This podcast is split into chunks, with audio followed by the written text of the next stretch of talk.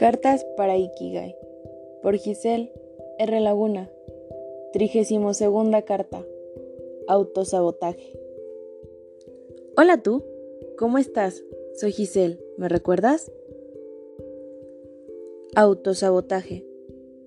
Acto tendente a obstaculizar un logro a través de manipulaciones inconscientes, dirigidas hacia uno mismo. No acabas las cosas dejas a medias lo que comienzas. Nunca he sabido controlar el miedo. No sé en qué momento es ideal respirar para que mágicamente aparezca una solución ante el pánico que invade a mi cuerpo. O tampoco sé la manera indicada para dejar que mi cabeza continúe diciendo pensamientos completamente locos. Nunca he sabido controlar el miedo. Pero eso no significa que tenga un recelo hacia esa emoción. Es parecido a cuando conoces a una persona y no sabes ni siquiera cómo tratarla o qué decir para iniciar una conversación. Nunca he sabido controlar el miedo y por eso me autosaboteo muy seguido. El miedo es algo muy común en mi vida. Dicen que la ansiedad es un miedo hacia algo o alguien no resuelto. Los últimos meses he sentido mucha ansiedad. En otras palabras, he sentido mucho miedo. He dejado de lado mi comodidad para reinventarme, pero hacer cosas nuevas no siempre te da alegría. Al principio y en el clímax, la piel de gallina es lo primero que aparece. Nadie sabe controlar el miedo, porque incluso quien dice que lo sabe hacer, su solución es ignorarlo y seguir con su vida, pero no se trata de eso. Vivir significa intensidad. Así como sentimos la alegría con carcajadas que hacen nos duela la panza, o la tristeza con lágrimas que hacen las mejillas nos ardan, deberíamos sentir así el miedo, pero nadie elige cómo se desenvuelven las emociones en nosotros.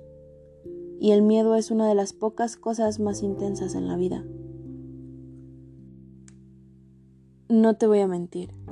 El miedo evita que te lastimes y de ese modo hacer las cosas con más calma hasta de un modo perfecto quizá.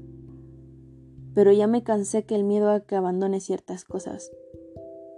Ya me cansé que el miedo haga que esté en modo supervivencia.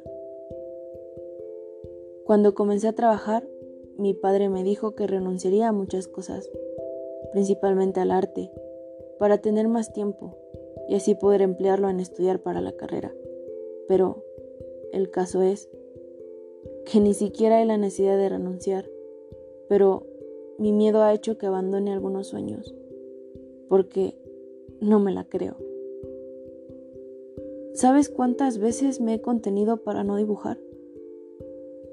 ¿Para no escribir un nuevo libro? ¿Para no conocer a alguien?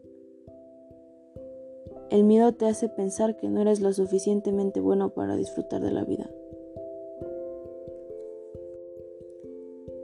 Y justo eso es. Exacto. La vida no se trata de estar escondido porque piensas que te puedes morir hoy o porque puedas hacer un desastre si lo intentas otra vez. La vida se trata de hacer todo. Con miedo. Con un chingo de miedo. No puedo decirte que eres increíble, que todo estará bien y que sí podrás, si ese reflejo en el espejo no te lo dice. Ni ese niño que vive dentro de ti se la cree. Autosabotaje. Una manera de saber que el enemigo está más cerca de lo que creemos y que si le damos un poco de cariño, comenzará a disfrutar de la vida. Con amor, yo.